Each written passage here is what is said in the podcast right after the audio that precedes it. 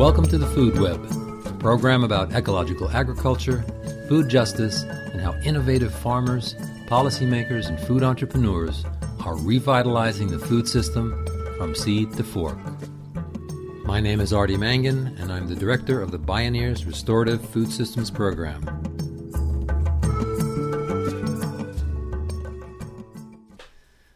Seventy-eight to ninety-eight percent of livestock in the U.S. are raised on CAFOs, concentrated animal feeding operations, factory farming at its worst. CAFOs, where thousands of animals are confined to a small space, are gross contributors to water and air pollution and greenhouse gas emissions.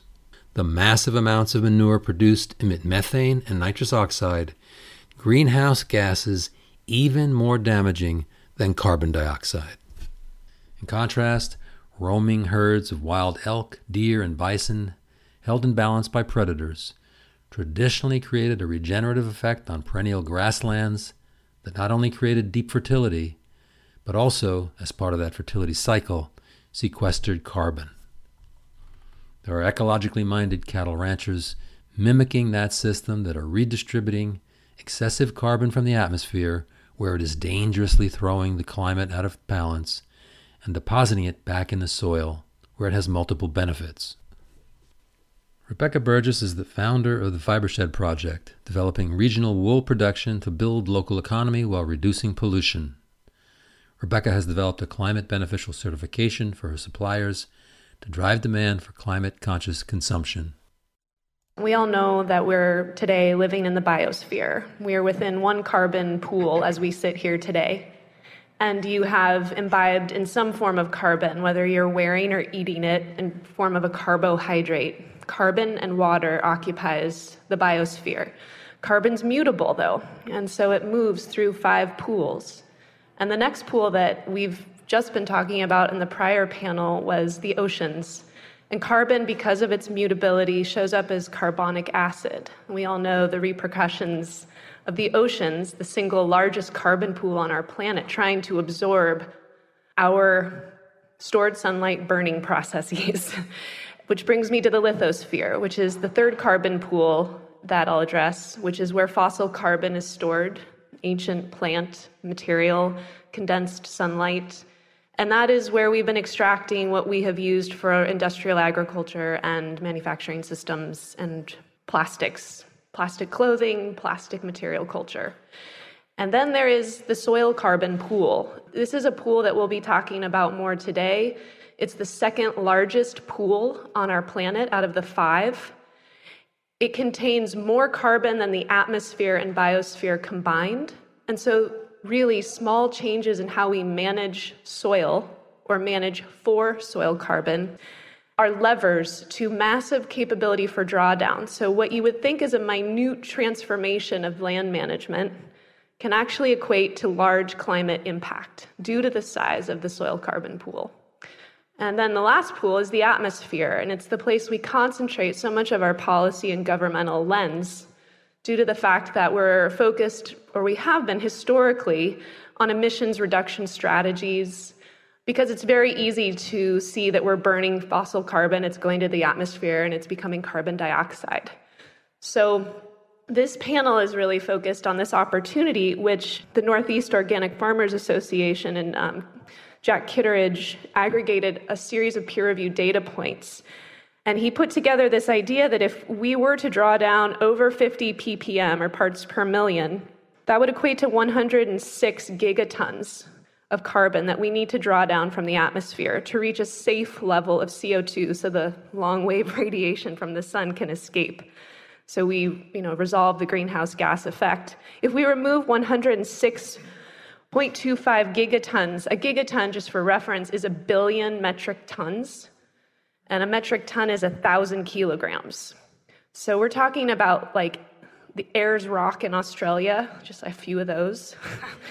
um, but we do have to, we can do this because when you look at land clearing since uh, modern agriculture took place, especially since the moldboard plow was invented in the 1750s, about that time, we have lost around 136 gigatons from our soils alone.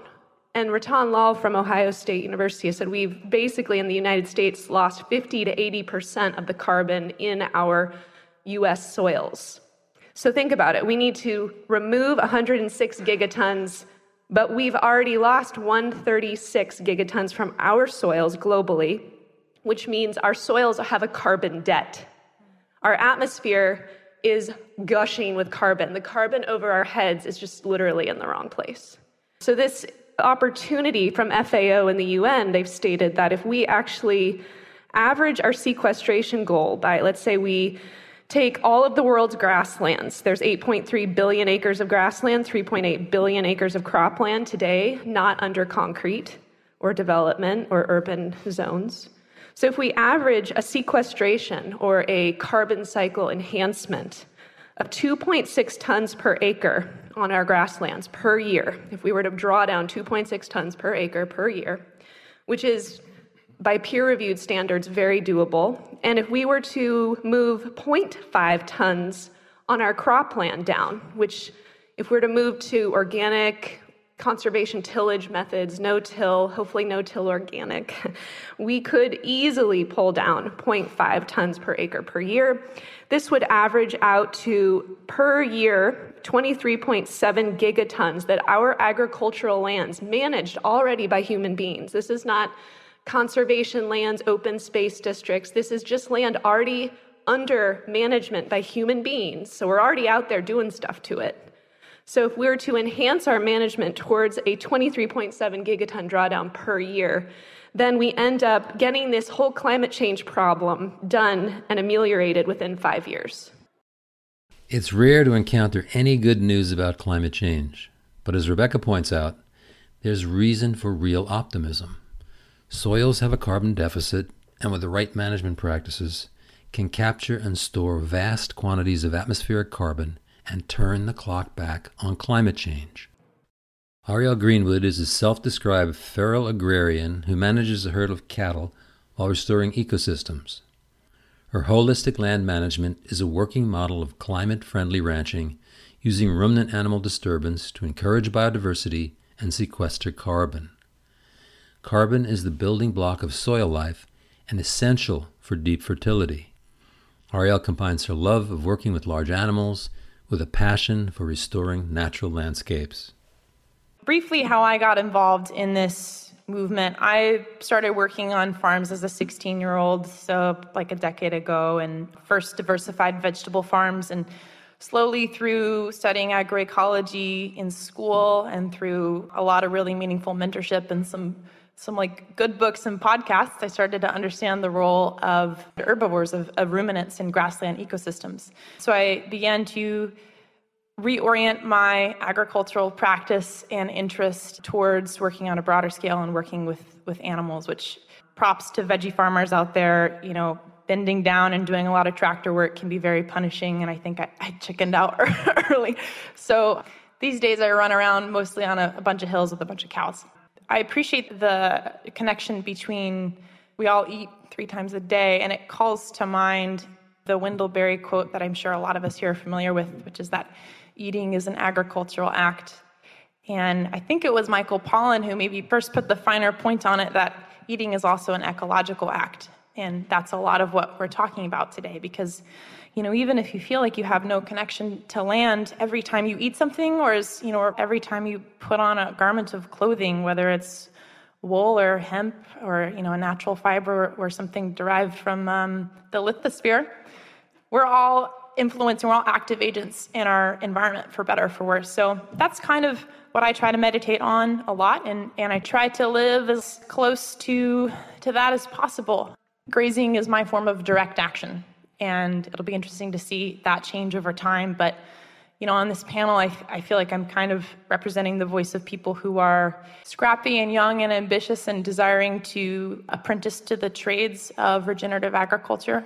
You know, that kind of brings me to to my notion of what some of the barriers are, and I know we'll circle back to this a little bit, but something that's become very apparent to me is that if you're trying to get into a lot of agriculture, especially ranching, it's very hard ranching is is a very colonial gesture of pastoralism, and so it's it's bound up in a lot of racial issues and class issues and historical land grabs and so on. And so when you are trying to do the very simple human act of moving animals across a landscape for the benefit of yourself and the critters and the land, you very quickly step into all of these uh, invisible systems. And I think a lot of those systems are what we need to tackle head on and begin to deconstruct so that we can reconstruct and regenerate. But my, you know, broadly speaking, my vision for for people and for land is just that our very broken relationship between humans and animals, what we eat and what we wear, and our surrounding bioregions, you know, wherever you happen to live, whether it's coastal redwoods or, you know, inland Mediterranean grasslands or northeastern forests or whatever the case may be, that that we can repair that relationship in a way that is nurturing to all entities. I have some ideas up my sleeve about how to do that and a lot more to learn, but we don't have 20 or 30 years to figure this out. It's not for our kids to solve, it's actually for everybody alive, eating and breathing and driving around on this earth to figure out. That's kind of what I think about when I'm out in the fields. And broadly speaking, though, I think a big part of the problem is that the very ways that we need to be interacting with our landscape, whether as eaters or producers or some combination of both, are sometimes difficult to do. It's hard to access land, it's hard to access animals, it's hard to access capital. It's easy to access beef, though, in this area, but I'll leave it at that for now. That was Ariel Greenwood. Rebecca Burgess's Fibershed project is revitalizing local economy by establishing climate friendly farming and processing standards. It seems like the theme that pulls us all together is that we need to tune into how we're how we engage with the carbon cycle. How are each of us managing carbon on a day-to-day basis? So we can do it by what we choose to eat and what we wear. The reason I'm focused on the wear part, well, because my background is as a natural dyer, a grower of natural dyes, a lot of time spent with Kat Anderson and the ethos of proto agriculture and tending the wild. And the ideas put forth around 13,000 years of Coast Miwok tradition, where people tended landscapes in a way where when my ancestors arrived in coastal California in the 1890s, it looked like a bucolic garden. And so I, my ideas around agriculture are this like, what do we do to mimic historically beautiful and amazing ways of being with land. And as a natural dyer, I found a lot of dye plants that were also native plants. And I started a model called Restoration Dye Gardening for school children. And that was my action based research in my master's degree. So, how to help young people understand native flora and then also give them a means to engage with a regenerative at the time i didn't that word was not a buzzword, a regenerative form of color, because all the color of the chairs, the upholstery, everything you're wearing is all lithosphere based carbon. So there is, unless someone is wearing a plant based form of color that they're conscious of, you're all wear, wearing a fossil carbon cocktail mixed with heavy metals and endocrine disruptors. You know, the skin is the biggest organ of the body. So to be gentle with ourselves, to be gentle with this planet, we have to become very conscious of how our choices to what we wear and eat are again how are we managing carbon and how are we managing this cycling of carbon through the five pools so wearing lithosphere based dyes lithosphere based nylons capilene polypropylene all the stuff you go outdoors to enjoy nature in it's a very counterintuitive experience for me to go see people looking at birds with binoculars while they're wearing head to toe plastic and I live in Marin, where two thirds of the county is open space, so I run into that a lot. And a lot of Lululemon yoga pants, too. And um, sorry if you're wearing those. So that's why I'm in this, because by 2020, you know, we're about 70% of our wardrobe will end up lithosphere based. It's actually the trajectory, the momentum, and the emphasis of the culture at large and a lot of it has to do with the anonymity of the supply chains and the anonymity that exists within the raw material source of the clothing. So, the reason why I'm involved in a fiber shed concept is the bioregionalism of material culture, which I adopted from the people who lived on the landscape I'm on for 13,000 years, which was the Coast Miwok. And this idea that your bioregion is a place to care for intimately and to take deep, deep care of for many generations ahead of you. So, how do we do that? And the one way I'm so excited, I'm so excited about carbon because I'm figuring out that the more you have in the soil, the more productive everything is. It's energy. Aldo Leopold's quote of, you know, this whole system is just energy flowing through plants, animals, soil, and ecosystem. This is just sunlight moving through the system. Well, the sunlight moving through the system, it's the sunlight ignites the carbon cycle in each leaf and it breaks apart the carbon and the oxygen. The plants release the oxygen, they hold the carbon, they construct themselves out of carbon. When Guido said, I like to let the land rest, what he's doing is allowing the grasses to rebuild themselves out of atmospheric carbon.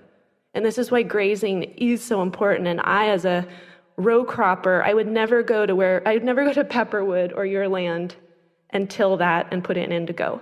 We have to know in our bioregional sensibilities the proper place for animal grazing and the proper place for row crop production and be very sensitive about what we plant where and how we derive material culture. Grazing as a whole is not bad. Row crop agriculture, not bad. It's the idea is to become more refined and nuanced in our understanding of where we place these systems and how we engage with these systems over time.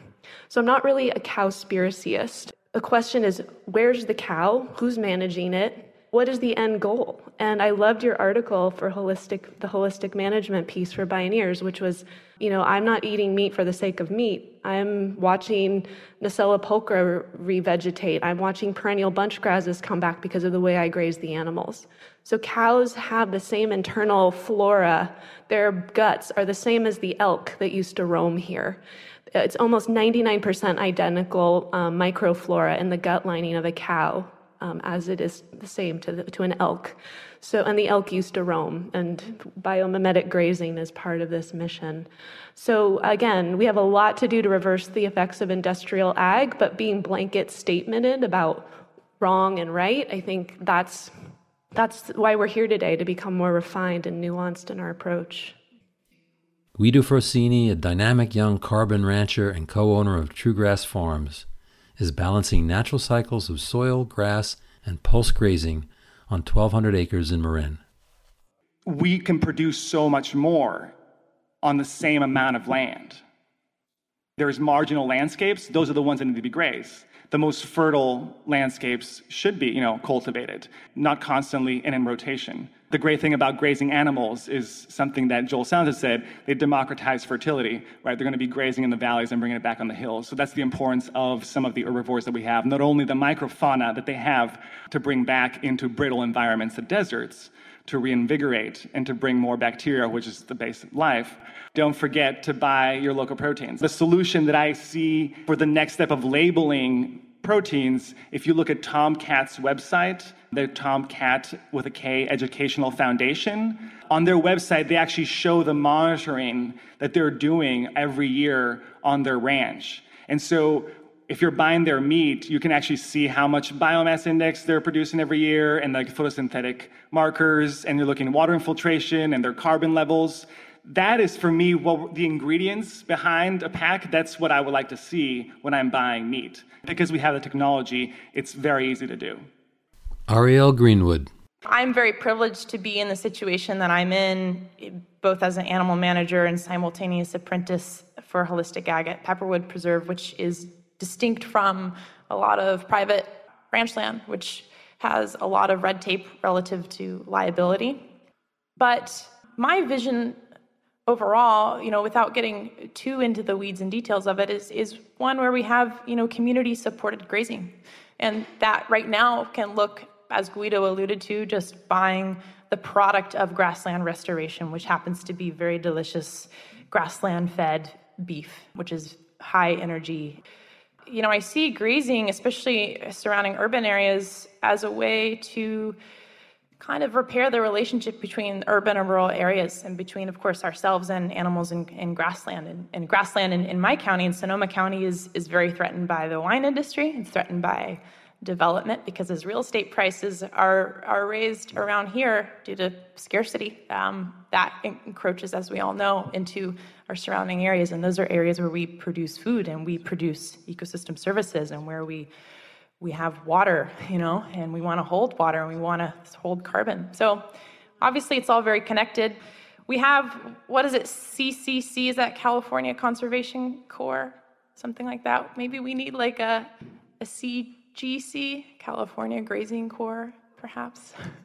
and uh, more opportunities for people to really be active agents in what is not just their food system, but also their ecosystem, our agro ecosystem there are solutions at hand, which is simply to vote with your dollar. And I think, like many of you, that seems it's a little unsatisfying to me.